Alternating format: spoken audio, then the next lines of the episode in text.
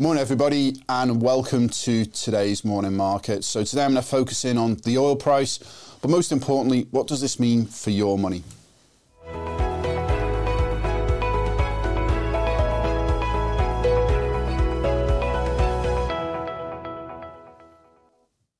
Okay, so let's look at what's been happening recently in respect of the oil price. And what we saw is the oil price peaked out last year in mid September. So it peaked out at just over $93 per barrel.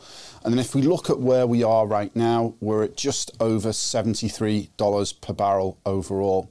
So, what's led to those falls in the oil price?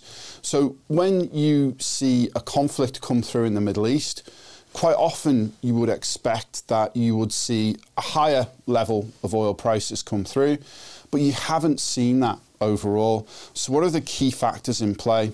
So, when oil was trending above $90 per barrel, what we saw is more countries start to look to bring production online. So, particularly the US started to produce more oil. This meant that it was more difficult for OPEC Plus. So OPEC Plus is the main oil producing nations to control prices by cutting supply.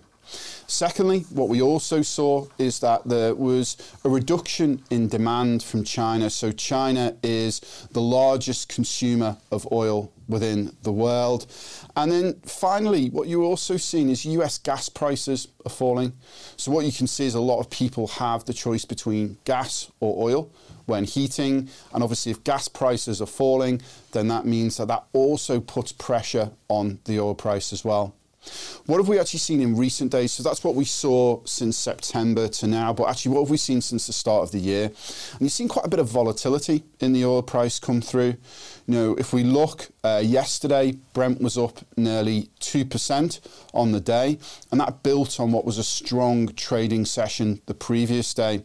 Now, what's led to that is that the Sharara oil field in Libya actually stopped producing oil, and that's because of the political protests that are taking place there. So that took out around about 300,000 barrels per day of production. I guess, you know, what's our take on this? You know, we've discussed a lot around a higher oil price over the last couple of years, about how that fed into the inflation calculation overall. And I guess, you know, we talked a little bit earlier when I was talking about how you would expect a conflict in the Middle East to lead to higher oil prices. But what hopefully I've explained to you is that that's just one single factor.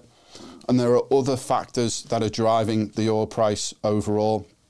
For us, we don't expect the oil price to significantly increase higher from where we are right now. However, as always, we will monitor events. What else has been happening in asset moves over the last day or so? Um, pretty mixed day in equity markets yesterday. The US was the only main market to finish in positive territory, and that was really a rally in the technology sector that buoyed prices overall. Later this week, uh, you've got quite a few big companies reporting, particularly the US banks. So we've got JP Morgan, we've got Wells Fargo, and we've got Bank of America reporting this week. Uh, in currency, probably the move there is a little bit more strength coming through in the dollar after a lot of weakness that we saw at the end of last year. And all eyes are on the US inflation data that comes out tomorrow. That's everything from me. I uh, hope you enjoyed today's morning markets. I really look forward to speaking to you soon. Thank you.